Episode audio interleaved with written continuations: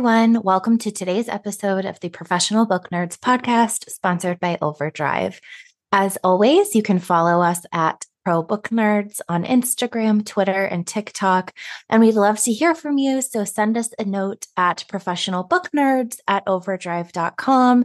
Be sure to let us know if you have episode ideas, feedback, and don't forget to send us your reading challenges.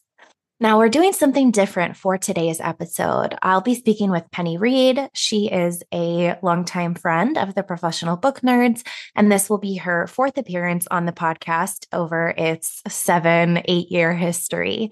Now, a bit about Penny. Penny Reid is the New York Times, Wall Street Journal, and USA Today bestselling author of the Winston Brothers and Knitting in the City series.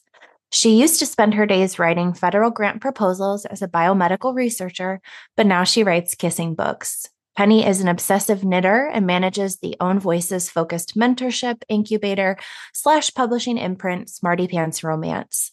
She lives in Seattle, Washington with her husband, three kids, and dog named Hazel. And today we'll be talking about a wide variety of things from the queen of self publishing, indie publishing, Penny Reid. I hope you enjoy this episode. Happy reading.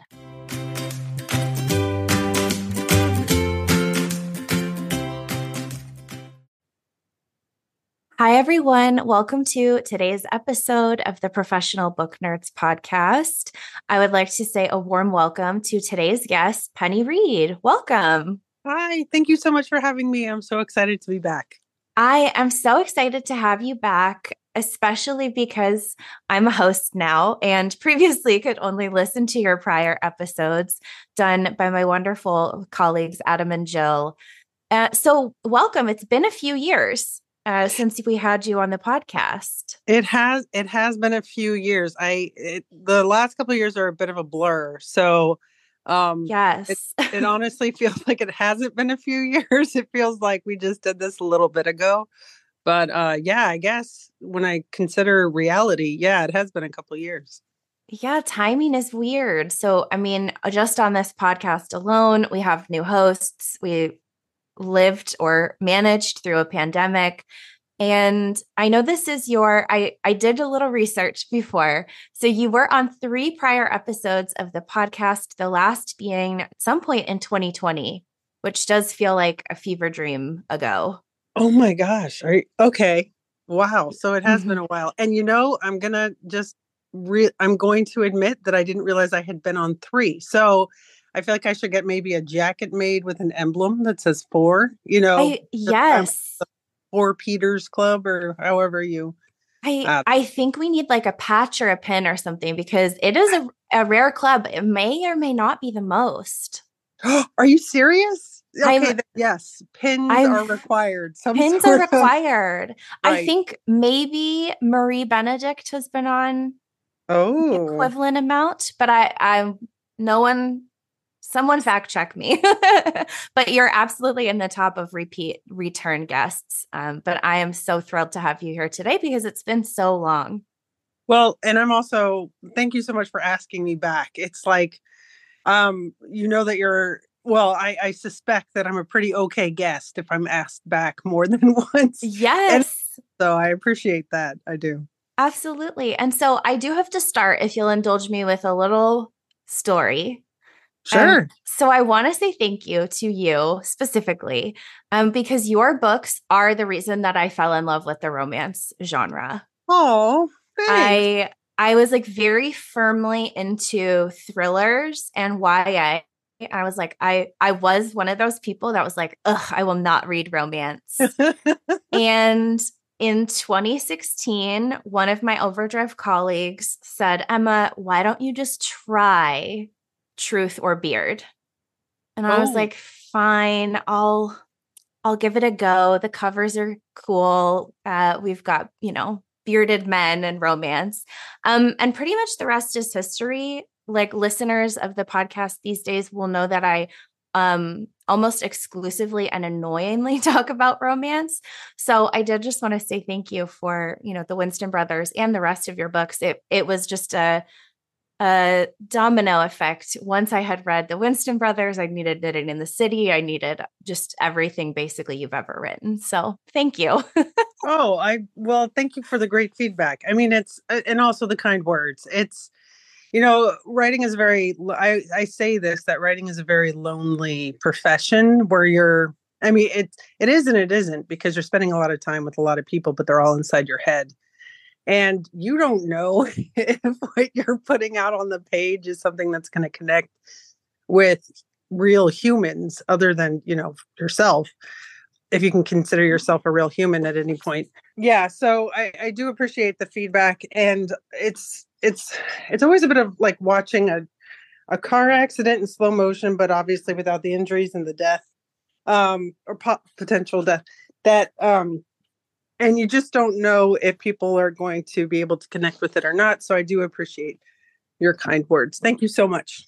Oh, well, thank you for letting me fan a little bit as we start. So, I asked you here under several pretenses. And so, I'm just going to pepper you with a lot of questions if you'll indulge me. Absolutely. To to me, you are sort of the one uh, author that I look to who seems to be really innovating or really succeeding with self publishing, independent publishing. So I know in past episodes of the podcast, you talked about doing things like social media and designing your own book covers. And so I wanted to talk a little bit about that indie sort of self publishing aspect. You know, what is it like to do a lot of these things, you know, yourself or with a small team? Uh, I do have a small team, so I have to give a lot of credit to the two individuals who work with me full time. So that would be uh, Brooke and Fiona, who are my full time team. And then I do have a number of professionals that I also work with, everything from developmental editors to um, copy line editors, proofreaders, several proofreaders, and then our we've now amassed a team of illustrators as well we've been doing a lot of illustration of scenes, um, illustrated characters for book covers. Um, I, I just did a Kickstarter this last year, so we did a massive illustration effort for that to have vellums and bookmarks and prints and it's awesome to be able to do that yourself just i feel that way very passionately because i get to seek out other creative professionals who I admire and I get excited about working with. And then I can feed off of their energy and hopefully they can feed off of some of my weirdo creative energy and we can collaborate and work together.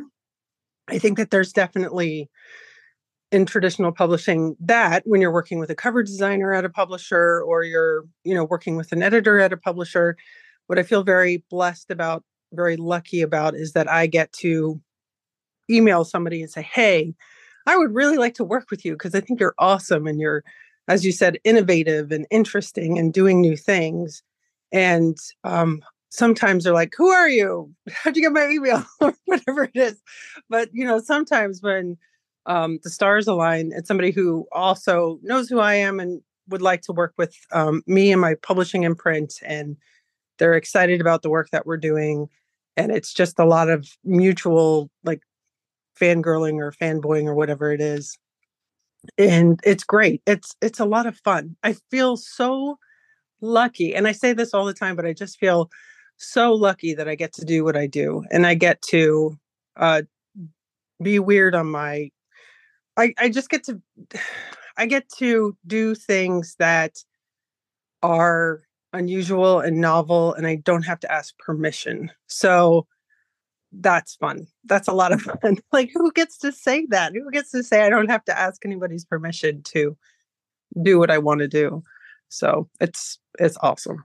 Yeah, and it's so cool. So, I mean, I've been a, a reader and a fan for um several years now and it's been really cool to see i mean number one thank you for the level with which you sort of produce new books because I've really never had a shortage of new penny material to read. But I'm curious to know what your process is like. You sort of have, you know, several books a year come out. You also have things that you're working on with the Smarty Pants romance sort of imprint. So I'm interested to know like what your timeline is for things. Like you've got so much going on it seems like at any given moment So uh, we what I do is at the beginning of the year, every year I review my five year strategy. So we have a I have a business plan that I come up with, and we just continuously update it. And then I have a one year, three year, and five year for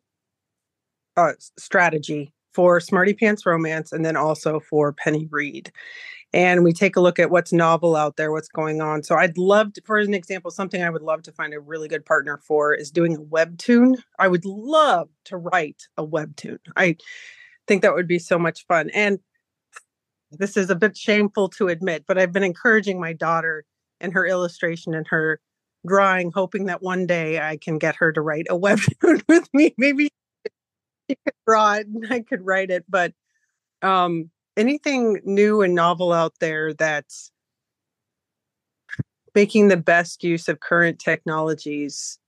Uh, we try to evaluate what the plan is, what the the strategy is for the next couple years, and then incorporate it. And then we also think, or I think about what is my wish list. So I've always wanted to do a cookbook, for example, because I love to eat. I love food. And so this year we're putting together a cookbook uh, well, so we've been collecting recipes that I've mentioned in my books, and usually the recipes I mention in my books are ones that I have an actual recipe for, or one that you know I would love to be able to make something that I you know probably saw and put on Pinterest and thought, hey, I'd love to make that. So we are in the process. I I flew my team up here. We took a class on InDesign, which is uh, a very oh gosh, it's like it's a ridiculous program by Adobe. I shouldn't say that. I should I should say allegedly ridiculous program by Adobe that does like absolutely anything you could think about doing with text and I get images and it's just it's incredibly robust. And so we I they came out here and we did a training and we're put, doing the layout we're doing the layout now for the cookbook and we commissioned 20 illustrations from Blythe Russo. Blythe Russo is a um, children's book illustrator who also reads my books and had done a piece of fan art and I just absolutely fell in love with it. And so then I reached out to her, and then she ultimately did a paper doll book for the Winston Brothers series. And then we built on that to do the scene illustrations for the cookbook. So she's doing the scene illustrations for the cookbook. And then we have a technical editor going through the recipes. And then we also have obviously a professional photographer taking the photos of the recipes and the steps and all of that. Um, but yeah, so that's coming out hopefully as part of the Winston Brothers Kickstarter, which should be next year, the year after. Um, yeah. So yeah, cookbooks and and then the other thing is I partnered this last year with that was a lot of fun. And this isn't latest technologies. This is just like wish list stuff. I partnered with Marly Bird, who's a bit of an infamous knitwear and crochetwear designer. Um, if you're at all a knitting or yarn nerd at all, and she was part of our Kickstarter for the Knitting in the City series. And she designed several patterns for us. And then we also partnered with Madeline Tosh, who, again, if you're in the yarn world, you're like, oh, Tosh. Because when they returned my email, I was so excited. Like, I just did a little dance in my office that Madeline Tosh actually would they did a custom Dyla yarn for us for the Knitting in the City Kickstarter, and that was so much fun. And so now I have like a I have a warehouse full of yarn that we have to mail out. But who gets to say they have a warehouse full of yarn? I'm like, that's me, yay. So it's not hoarding if it's for a Kickstarter, right? Absolutely. So, anyways, so um I don't I don't remember what your original question was, but hopefully that answers it. Yeah. So, no, if there's a lot that you, there's a lot that you do, but I think one of the things that I enjoy as a reader is that there are so many added layers that you give us as readers, like for these characters. So, things like the paper dolls book there was a knitting in the city coloring book there's like bonus chapters and all of those things i love that additional layer or those additional items because I mean, I'm a romance reader. I will admit I can get a little bit obsessive when I find something that I really enjoy. Um, which I'm glad you mentioned it. I do want to ask you about the Kickstarter campaign. Oh, so, yeah. You had this big Kickstarter campaign to celebrate the 10th anniversary for your Knitting in the City series. Yes. and it funded like in minutes. Yeah. In so, minutes. all right. So I like to tailor my expectations to um reality. So I I don't like to I, I don't like to take for granted that mm-hmm. anyone who's purchased one of my books in the past is ever going to purchase the next one. Right. And so that's hopefully hopefully that's how I keep quality up is that never resting on my laurels, always trying to do something new and fresh and innovative in the books. But then also, I come from a background of fandom. So I used to write fanfic, yeah. used to, and probably still am quite obsessive about my favorite things. My daughter asks, sometimes she'll ask me, Hey, are you mad at me? Just because, you know, I'm getting older and wrinkles and whatever. And so my face looks mad sometimes. And I'll often respond to her, "Well, I'm only mad at you if you badmouth Final Fantasy VII because that's the only time I get, mad at anybody is if they have anything negative to say about whatever it is I'm passionate about or really love." Um, so the Kickstarter, we decided to do the Kickstarter for that reason because when I put projects together, I I ask myself, okay, me as a fan, if I were a fan of X, what would I want? right? So if I were a fan of a niche independent author, which I is what I consider myself, a very niche, very I don't have a giant audience. I have a very niche audience who wants to read about nerdy ladies, you know, and really flawed characters. And I don't know that that's the wi- wider public who wants to re- read those books. That tends to be a niche audience.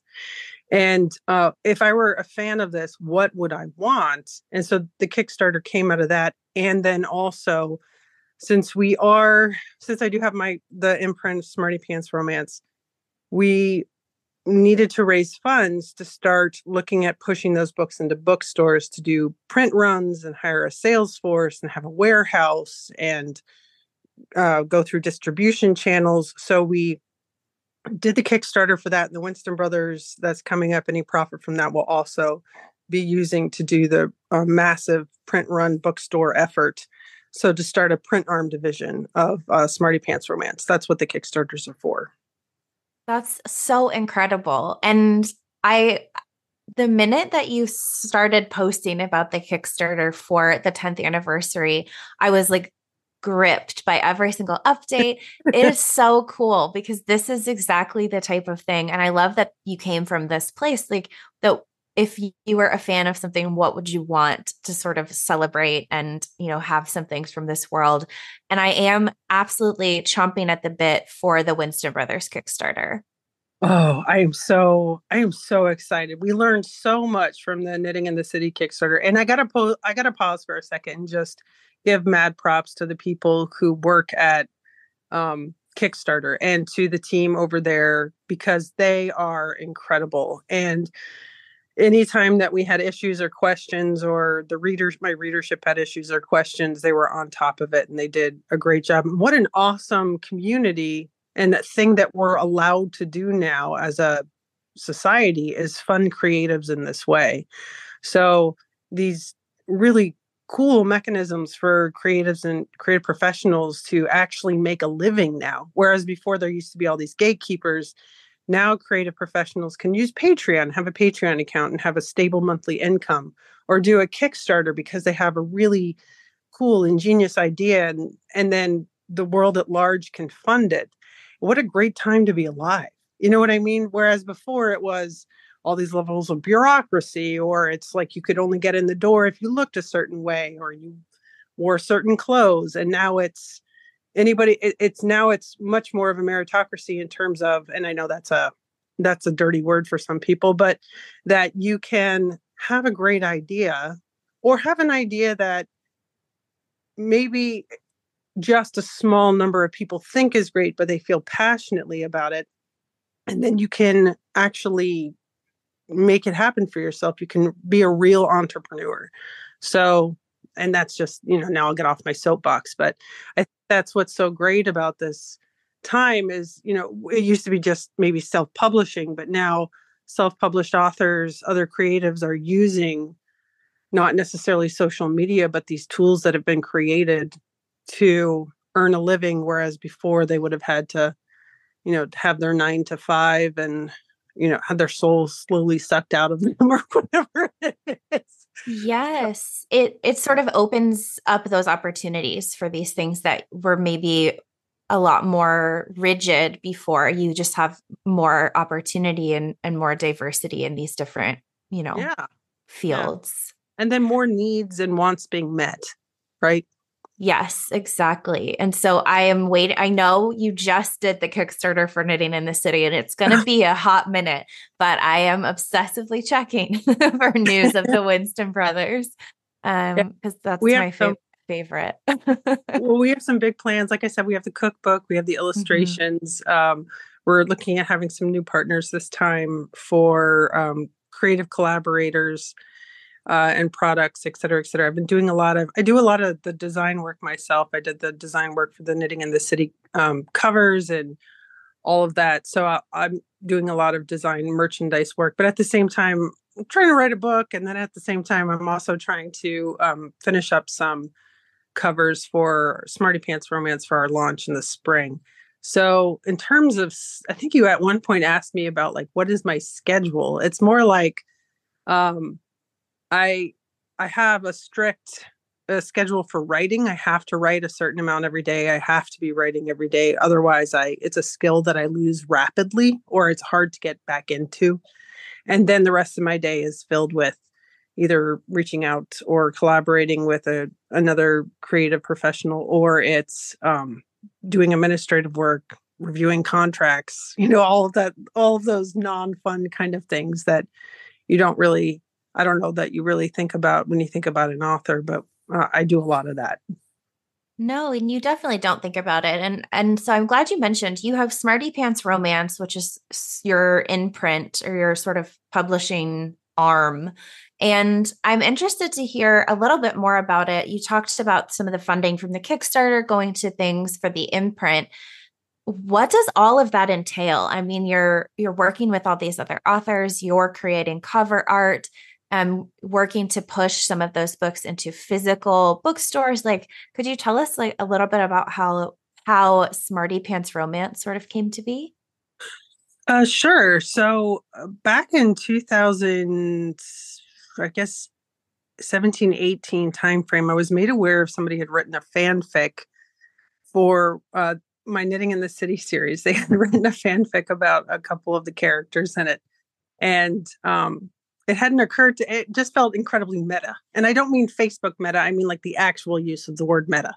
And that i had come from fanfic and then had decided to write books. And then after a number of years somebody had decided to write a fanfic for one of my books that just felt beyond the realm of possibility. But so many things up to that point also felt beyond the realm of possibility. So here we are.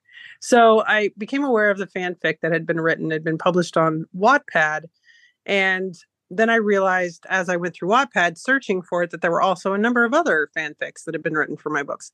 Around the same time, there had been a report that was that came out. I think it was in Entertainment Weekly about the the status of um, diversity in publishing, and there were these abysmal statistics about own voices authors or authors from historically marginalized slash excluded populations the rate at which they were being published. And it was really depressing. I mean, in terms of, let's say, and I'm pulling this st- statistic, I don't know what the current statistic is, but let's say the United States has uh, it, its population is comprised of, let's say, 26% Black Americans. Well, the rate of publish, published authors who are Black Americans was something like again it, don't quote me on this i, I want to say it was in the realm of less than 5% and so if you have a population of over 25% of one group and less than 5% of, of that group is represented in publishing well that's a problem because that's a bias. And so my background is in biostatistics. So when i think about things i think about things in data in aggregate yada yada yada and that mm-hmm. a, a bias that's a, what's called a population or a selection bias and so we have these stories that we're consuming but only of the stories available only 5% are representative of a 25% of the population. That's not appropriate, like just from a pure numbers data perspective.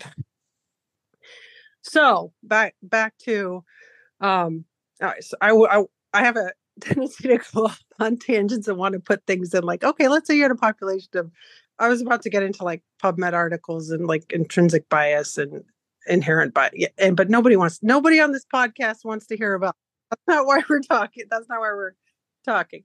Okay, so I thought to myself, okay, well, fanfic. And then I also thought to myself, okay, well, lack of diversity in publishing, what can I do that would make a difference? And I had already I had already partnered with um at the time I had already partnered with the Hispanic Federation for a fundraising effort for Hurricane Maria victims.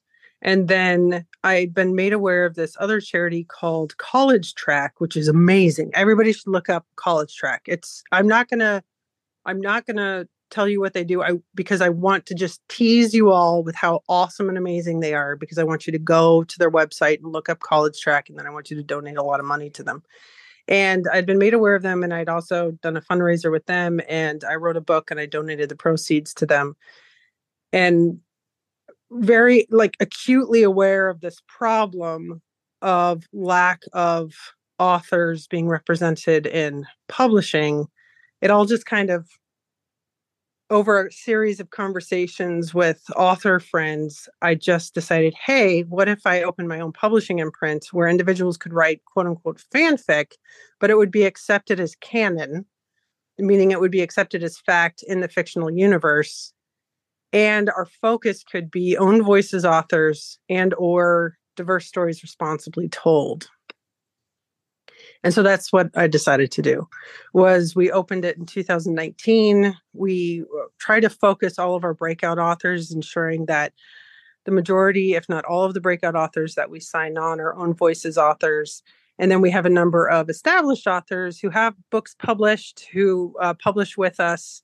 And we encourage them to write diverse stories responsibly told. Responsibly told means that the main character if not based on their own experience so not on voices is based on somebody they know and it goes through a series of sensitivity and content edits as well um, so that's how smarty pants romance came about and our mission remains the same this year we're actually doing something interesting with our submission process i think this is actually a scoop so I Oh, yay. anywhere. Usually we open submissions from uh, no, for the month of November just because a lot of people are doing uh, NaNoWriMo. Um, but this year, instead, what we're going to do is we're partnering with Inkitt, which is a uh, for uh, I'm doing a lot of des- describing, but what they are is they are a website that hosts typically fanfic, uh, user created content stories and we're running a fan fiction contest through them for Penny Reid, and there'll be three um, winners, and the top prize will be a the opportunity to have a publishing contract with Smarty Pants Romance. But we wanted to try something new and different for submission for Smarty Pants Romance, so we're gonna try doing it through a uh, fan fiction channel, so that we can get some hopefully um, people who are used to writing fanfic get them give them an opportunity to get published with us. Everybody in your crew identifies as either big mac burger mcnuggets or mccrispy sandwich but you're the filet o fish sandwich all day that crispy fish that savory tartar sauce that melty cheese that pillowy bun yeah you get it every time and if you love the filet of fish, right now you can catch two of the classics you love for just $6. Limited time only. Price and participation may vary. Cannot be combined with any other offer. Single item at regular price. Ba da ba ba ba. I'm Allison Holland, host of the Kennedy Dynasty podcast.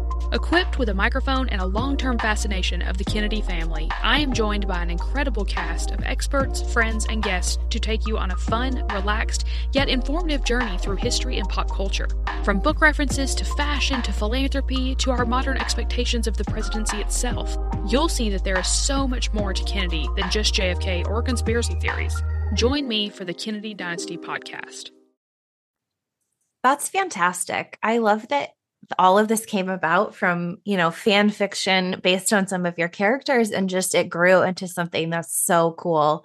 And I often wonder, right, like what else is happening to these characters or um you know people side characters we maybe meet in the penny reid universe. And i just think that everything that you're doing with smarty pants romance is incredible and i'm excited to see where it goes especially with things like the kickstarter funding and and other things like that how cool oh thank you it's um it's very much a passion project. All of the income that it makes, or all of the, I guess you could say, profit, we reinvest back into the authors with either submissions to writing contests or conferences, um, obviously editing audiobooks, all of that, cover design creation, um, illustrations, et cetera, et cetera. So we take everything, our, I guess, portion of it, and we reinvest it back into the authors.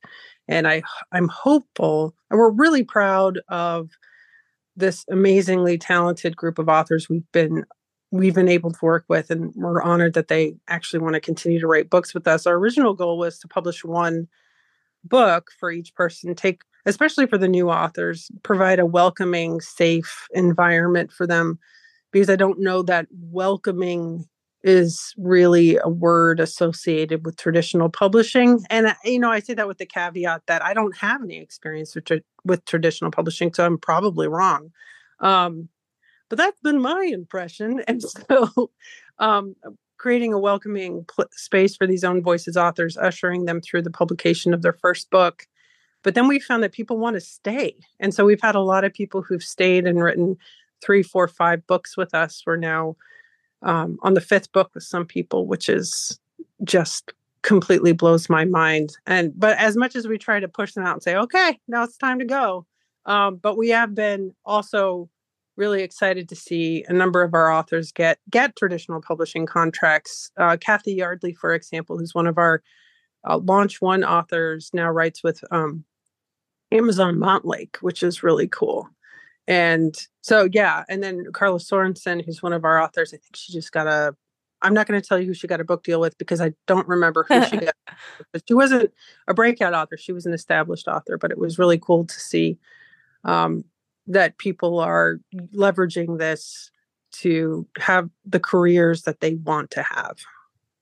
Yeah, and I think that that's really cool though that you're creating, you know, a safe space or you're creating what I think you would hope their experience with publishing would be positive and nice and and if it's something then that they continue to do with your imprint, then that's fantastic and if right they use it as sort of a launch pad, that's also just so cool to just be contributing to the careers of so many different authors. Yes, and also having that first experience or at least an experience with I, again, I'm going to put this in quotes like publishing because our publishing is quite different than traditional publishing, but showing them perhaps what a healthy relationship would look like and giving them. So we get a lot of questions from our authors, like especially brand new authors will say, ask questions like, Hey, is this any good? Is, is what I've written any good? And that's the last question anybody should be writing or asking about their book or anything that they're doing creatively. If somebody is a painter and they paint a picture or a sculptor and they sculpt something, they should never ask, is this good? Because that's such such a subjective question. It depends on who you ask, right? And so obviously you can answer, well, you can answer questions about grammar, and that's why we have editors, or whether or not the sentence construction is confusing, or perhaps whether or not it um well anyway, but so it's not you an author should never ask the question, is what I've written any good? The the question they should be a- asking is is there an audience for this? That's the question. So this is what I tell all new authors, especially when they start writing for us and then I can tell that they're struggling with, oh, will Penny's readers like this? And what we try to do is we really try to focus on only having authors or books or stories and writing styles that my readership we, we do feel like my readership is going to enjoy and it's something that they would enjoy anyway. But we want the authors to remain too, true to themselves and their own voice. We don't want them to write a book like penny reid?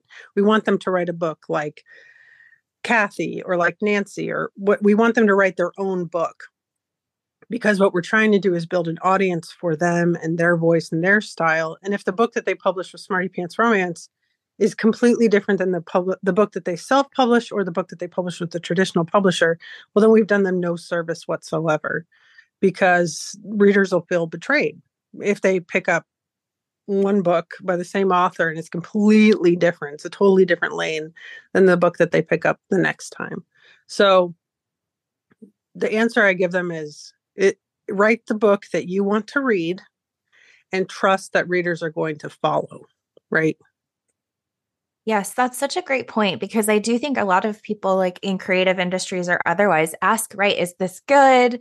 And I think that that's so true. There are books for every reader and you you've just got to get it into their hands.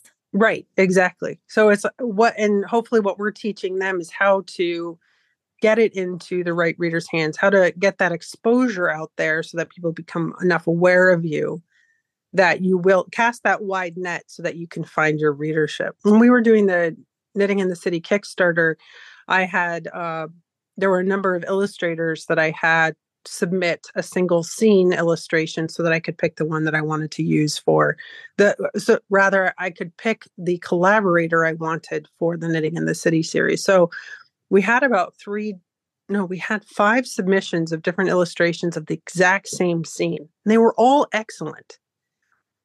And so the question wasn't are any of these good or good enough? It was what was the vision that i had in mind for this particular kickstarter?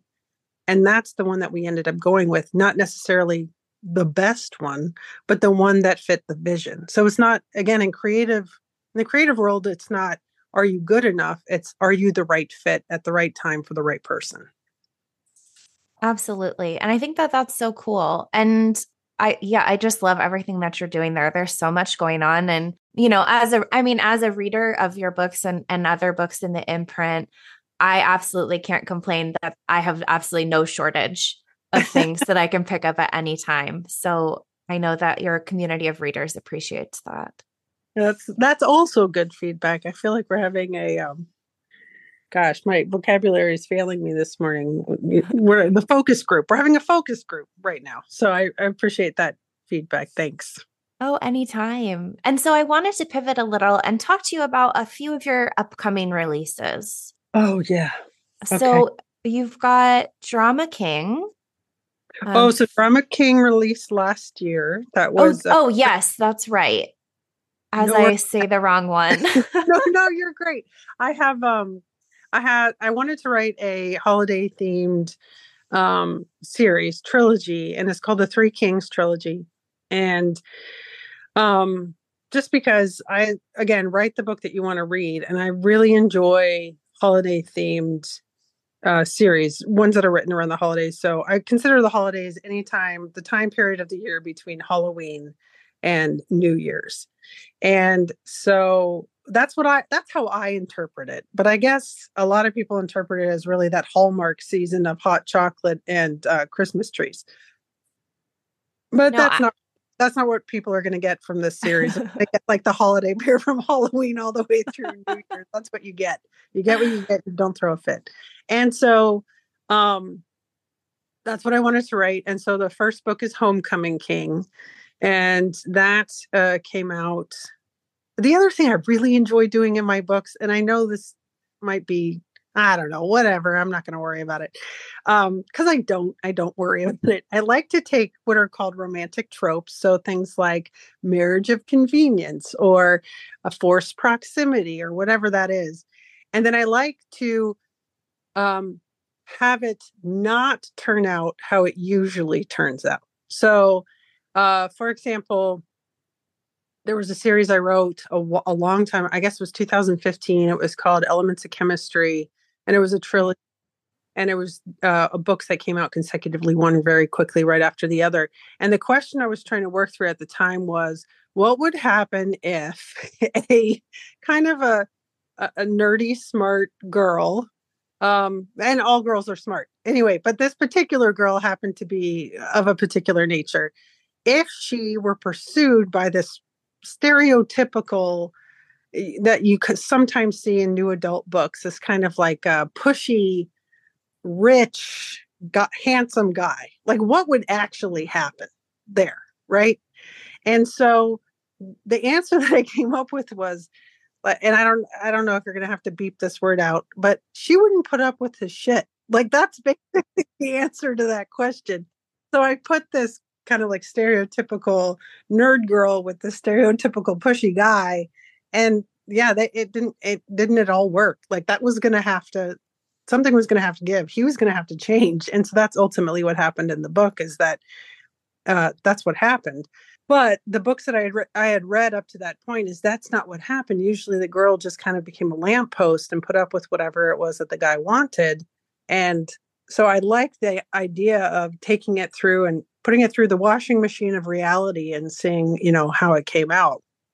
So what that's what it's something I wanted to do with the Three Kings series was take these tropes so like sports romance and uh, unrequited love and forced proximity and uh, marriage of convenience and find out what happens and it, it, again putting it through the washing machine of reality and seeing what happens at the end and it's always fun to do a romantic trope and apply reality to it because it, it the zaniest coolest things happen so yeah yeah, absolutely. So, yes, to correct myself, the next book in that Three Kings series is Prom King. Oh, yes. Yes. Right. And okay. that one is actually a retelling of A Christmas Carol by Charles Dickens.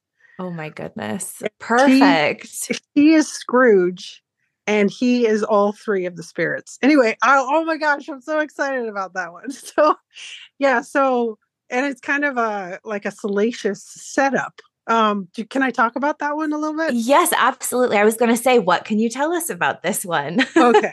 So I'm going to leave out all the stuff about like uh, financial labor laws and hedge funds and all that. And I'm just going to focus on the fun, salacious, like gossipy part of it, which is that um, there's actually a little bit of a prequel to that one that'll come out ahead of time. And then there's the main book. And the backstory is in a small town in Texas, right? Okay, it's always great to do things in Texas because everything's bigger in Texas. And I will refrain from following that statement up with anything else other than the story.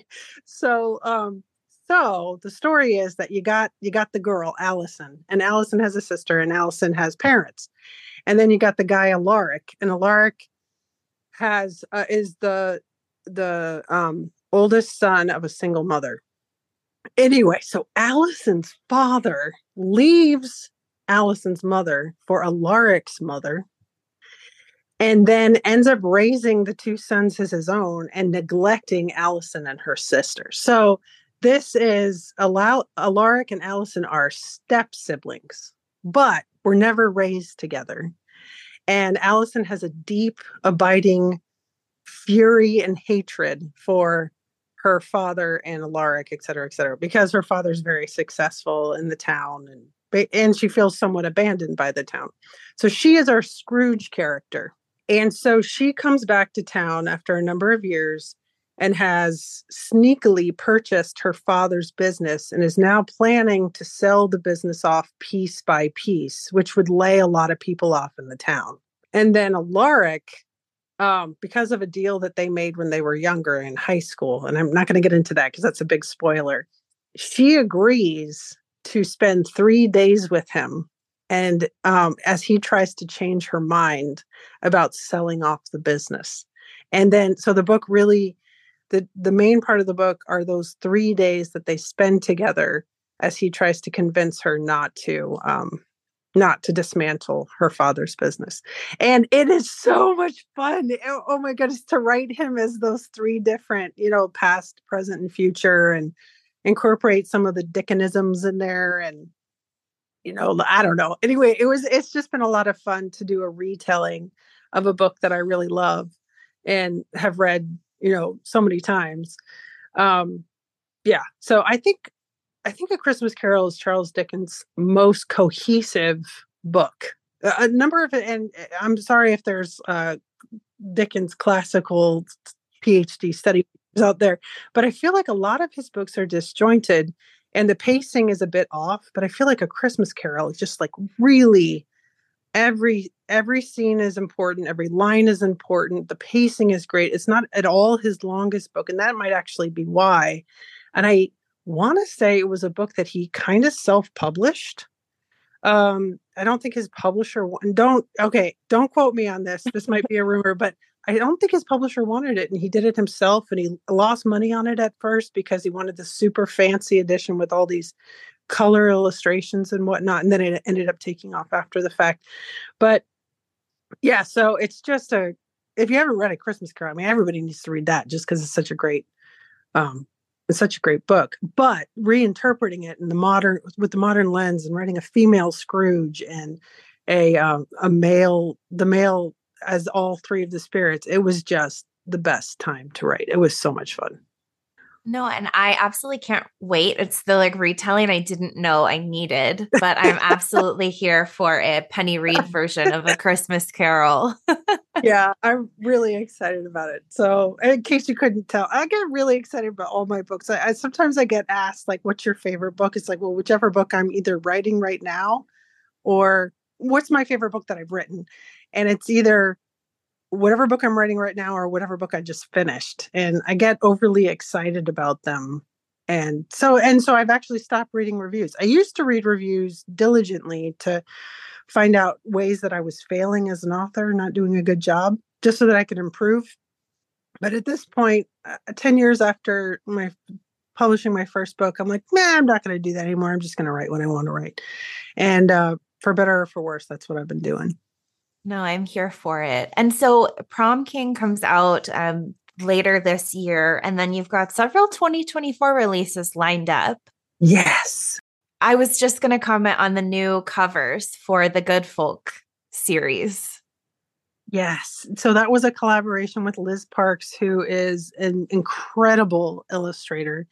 We sent her uh, poses for the characters and like mock-up poses for the characters and she illustrated them and then she just sent us a scene from each book that has been illustrated and we're going to be uh, after the next book comes out in july which is called so okay so this is a really good example of being a self-published author and getting to do whatever you want to do.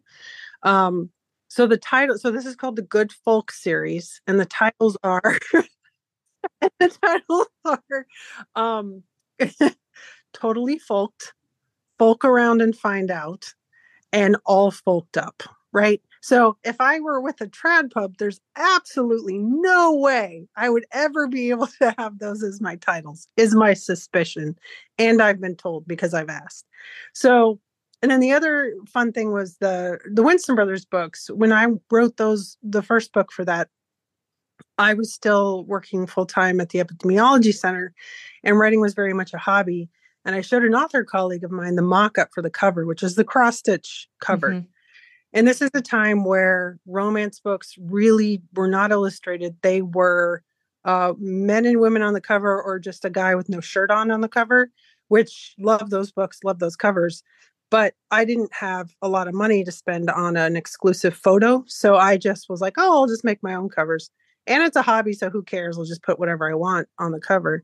And so that's how i came up with the cross stitch cover and my author friend was like you cannot do that. You cannot put a romance novel out with cross stitch on the cover. Nobody is going to buy that. I was like i don't care if they buy it. I'm just doing it for fun. And so then now you know here we are. So it was just it's just fun. I think self publishing is a lot of fun because of how innovative you get to be. Absolutely. And those are my favorite covers. I mean, well, they have a lot of good covers, but I do have a very soft spot for the cross stitch beard covers. Oh, thank you. I that was so much fun. I, I, think I was giggling as I was making them. But you were asking about the good the um, good folk series.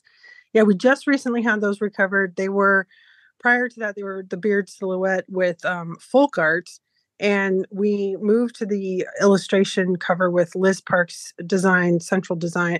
I designed the cover with the mock-up, and then she put and then she did the character, uh, and that has been so much fun. She is an incredible talent. She's on Instagram if you want to check her out.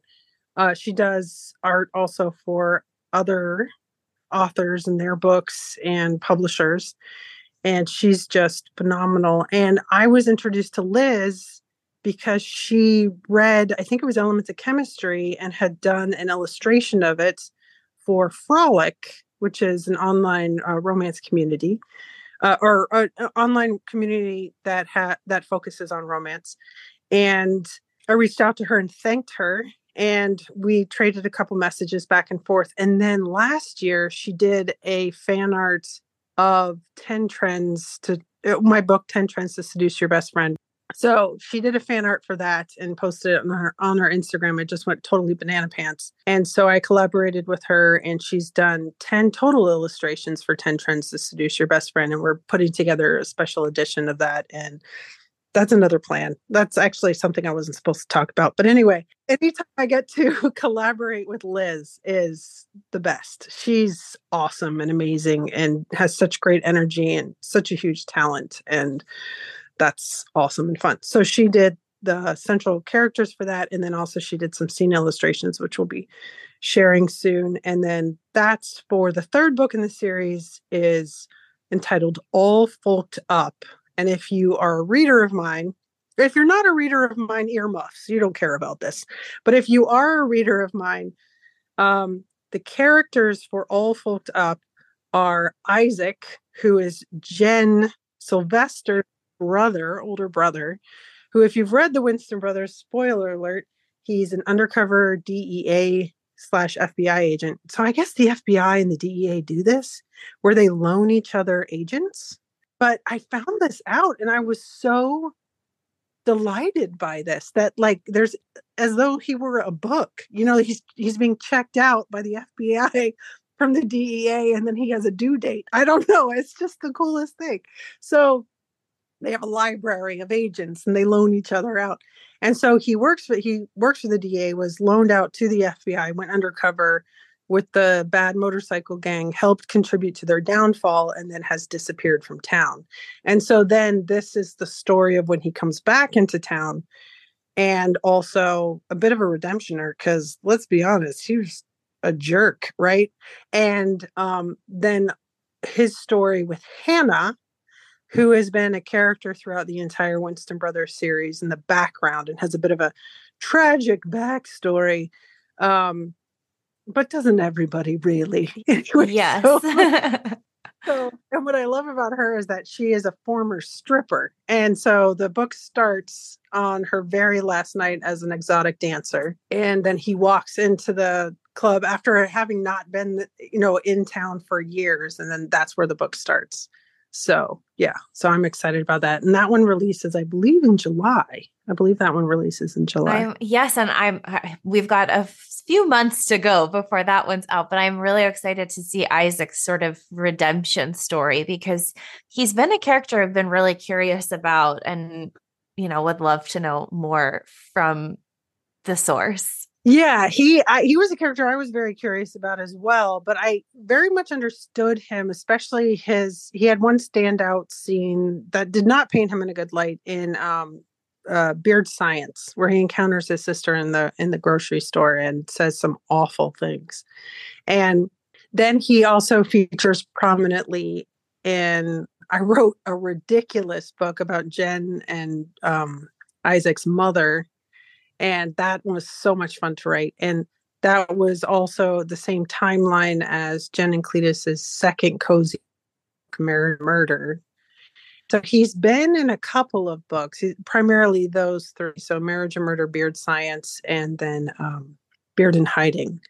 And so I feel like I know him really well now. Uh, I can't write a book for somebody I don't know. And so I feel like I know him really well now, and he is strange. he's a strange guy. So spending time with him was um, an interesting experience. There are some characters who, even after I finish writing them, they're still really loud. I would say he's definitely not one of those because he's a quiet person um, by nature. But examples of those would be people, people like Dan from Marriage of Inconvenience, the mm-hmm. last book in the Knitting in the City series, like every once in a while he pops up and it's like, oh my God, be quiet. Your book is over. Um, years ago, what are you doing here? You know, um, and then another character who's always been really loud is Cletus Winston from Beard Science. He's just constantly butting in. And so he shows up in books he shouldn't show up in just because he's like, hey, so I was in the neighborhood and I'm like, all right, fine, I'll give you a cameo. So, yeah. Uh, that's great, though. And a perfect segue to one of my last questions for you is about Cletus. I know in your September newsletter, and I remember like I trolled for this because I was like, I swear I read an update. The cozy mysteries with Cletus and Jen. Yes. So the Cozy Mysteries with Cletus and Jen are on just a little bit of a hiatus. We I signed a um, option deal with Tomorrow Studios for the Winston Brothers TV show, and so I have strategically decided to put a bit of a pause on the Cozy Mysteries until that TV show comes to fruition, and then hopefully try and release the last two along with the TV show being released. Amazing. And congratulations on the TV news. That was another thing we I saw that and just like shouted uh, with excitement. Yeah.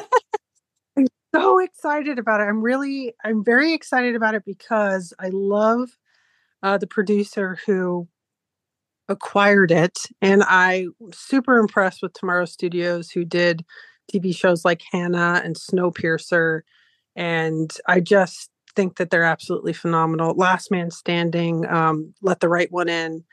And I'm excited about working with that team. And I'm also just absolutely in love with the producer who acquired it and think she, and she's from the South. So I, I think she knows what I was trying to do there.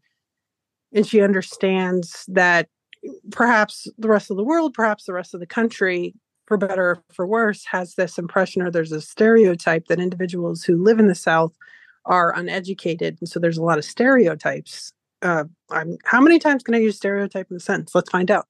Um anyway so and what I, I heavily leaned into that with the Winston brothers, and all of the Winston brothers have names like Jethro and Cletus and uh, Billy and Dwayne and Bo. And the idea there was to lean into it really hard so that when the readers picked up Ashley's book, they were going to get this impression of just a bunch of hillbillies redneck kind of guys and then to dismantle that over the course of the book and make each of the brothers this is beauty and the mustache make each of the brothers truly a unique individual flawed person because that's who we are we're all individuals right we're all part of whatever various groups we've been assigned to by society but ultimately we are each individuals and should be approached and judged as such and what better way to do that than to use this kind of um, unanimous stereotype that the rest of the country forces upon people in the South. So that was a lot of fun. And yeah, it's the same kind of thing, right? It's like you take a trope and you dismantle it. And so that's what I did with the Winston brothers, which was a lot of fun. Yeah. And I love that though, that there's, I mean, there's so much more to these brothers than meets the eye. And that's one of the joys of reading the series is learning more and more about each one and then them collectively as a family as you go through each book. Oh, thanks for that. I I have they hold a special place in my heart. It when I was writing Beauty and the Mustache, which is Ashley's book and is the fourth book in the Knitting in the City series, but became a bit of a prequel for the Winston brothers. Um, I it's actually a romantic comedy about uh, their mother dying. So um, yeah, so I'm not really sure how many romantic comedies there there are about there about uh, a, a, mother going through hospice, but that's what that particular book is about. And uh, I had to, when I was writing and I had this idea that I really wanted to, again, dismantle these stereotypes. And so I went through and I created a backstory for each of the brothers for that one book. And that meant that I accidentally created created a plot for each of the brothers' books so when people started saying, "Hey, we'd really like for you to write books about these the brothers," it was already mapped out just because I had already done the legwork for Ashley's book. So that was a very happy accident. Yeah, absolutely. Something that we've benefited from for sure. And one of the things that you mentioned, it's so funny to see how far, you know, things have come. The last time you were on the podcast talking about like who your ideal cast would be for any of these adaptations. And um, so I do second uh, Charlie Hunnam, who was mentioned the last time you were on for Drew. oh yeah, he would be yeah because he was already part of uh, Sons of Anarchy, so he has a bit of that energy already. Yes. Uh, that brooding, quiet kind of energy, and so yeah, I think he would be. A really excellent Drew, or somebody of the same ilk would be a really great Drew. What I what I talked to the producer about though was making sure that whoever was cast in each of the parts that we make sure that they're accessible, uh, physically accessible, I would say, because in order I don't know about you, but when I watch a TV show, if the individuals who are playing the characters don't feel accessible to me in terms of their looks, if they look maybe a, a, bit more photoshopped in reality. I mean, there are those people who walk around and they look like they've been photoshopped, but that's like actually what they look like. And I mean, God bless them. That's amazing. But what I would love for the book for the TV show is to have people who look like everyday real people so that they feel real. Because that's hopefully the sense that people get when they read the books is that they're reading about real people that this is real stuff that could have happened. And i want to carry that feeling through to the tv show as well that i don't i don't want everybody to be perfect. I want their flaws to shine through so that we can relate to them right? I, that's the beauty of real people is that they're they feel relatable they feel like friends they feel like somebody you know. Um but i might again i think uh, before you even hit record i said let's not do the video because lord knows the last time that i've left the house. So nobody must see that. But to have that that same kind of relatable feeling with uh, the people in the tv show. So i'm hopeful that whatever casting decisions they make they keep that in mind to ensure that they and i'm not implying at all that you know gorgeous people aren't real people it's just um, i am going to go out on a limb here and say that they're maybe not as accessible or as approachable as um, I wouldn't ask them for directions. I would be afraid of being blinded by their beauty. You know what I mean? no, I absolutely know what you mean. And I think that that is a really good point, though. And I'm happy to hear that that was the conscious conversation because I do think it can get easily disheartening when you're looking through things like Instagram and you know, you're seeing all of these very, very beautiful people in magazines and on television, that you're right. It is nice to sort of check that impulse to filter things and and just make sure that that that level of reality is there. Yeah. I, I um I have a hard time watching TV for that reason. Is I I and, and maybe it's at this point though it's just a habit. I don't watch a lot of tv i don't watch a lot of movies anymore. Um, i have a lot going on. So i think that that's definitely a part of it. But sometimes we'll try and you know turn on the tv and i'm just thinking to myself as i watch these actors and actresses who are all just like physically beautiful i'm like who are these people? Like how did they get the, chances of that many beautiful people hanging out all at the same time and all having you know talent in one particular area that again this all goes back to the data right? Like what are the chances of that? Like what statistically this is improbable if not impossible. So i mean there's going to be at least one ugly friend in there. I mean that's just the way it's got to be. So yeah no no. So yeah i really wanted to make sure that uh, there was some depiction of reality so that it could be a very accessible, relatable TV show. I love that. And I, I can't wait. I eagerly await more news on the Winston Brothers uh, television show as well. Yeah, me too. Uh, the right strike just ended, but I think the actor strike is still ongoing. So we'll see what we see. Well, Penny, thank you so much for indulging this conversation, answering all the questions I had. It's been an absolute delight to learn more about, you know, everything you're doing and to hopefully introduce some of our listeners who, if for whatever reason have not read any of your books, read all of your books so that we can all discuss. Oh, I, you know, thank you so much. But I, I just want to put the blanket statement out there that if people don't enjoy my books, that t- makes total sense to me. It's like think of your absolute favorite book, right? So my absolute favorite book is Persuasion. My second absolute favorite book is, um, well, I guess trilogy is Lord of the Rings. And if you go to Goodreads, let's say, or any other review website, there's going to be people who hated that book. Like there's legitimately one star reviews for Lord of the Rings, if you can fathom that. And that always makes me feel better because it's like not every book is for every person. So if you do pick up one of my books and you don't like it, that's totally fine. Like no hard feelings. I'll still make eye contact if we meet on the street. No worries. that's very generous. I will just maybe politely eye roll. No, I'm just kidding. but thank you so much, Penny. It's been such a delight to have you on the podcast today. Thank you so much. It was so great talking to you, and I really appreciate it. And um, I look forward to a time where we can talk again. Readers can sample and borrow the titles mentioned in today's episode on overdrive.com or in Libby. Our library friends can purchase these titles in Marketplace. Professional Book Nerds is proud to be an Evergreen Podcast signature program. To learn about other Evergreen podcasts, visit evergreenpodcasts.com. Our podcast is produced, recorded, and edited by Emma Dwyer and Joe Skelly and presented by Overdrive. To learn more, visit professionalbooknerds.com. You've worked hard for what you have your money, your assets, your 401k, and home. Isn't it all worth protecting? Nearly one in four consumers have been a victim of identity theft. Lifelock Ultimate Plus helps protect your finances with up to $3 million in reimbursement. LifeLock alerts you to identity threats you might miss, and if your identity is stolen, your dedicated U.S.-based restoration specialist will work to fix it. Let LifeLock help protect what you've worked so hard for. Save 25% off your first year on LifeLock Ultimate Plus at lifeLock.com/aware. Terms apply.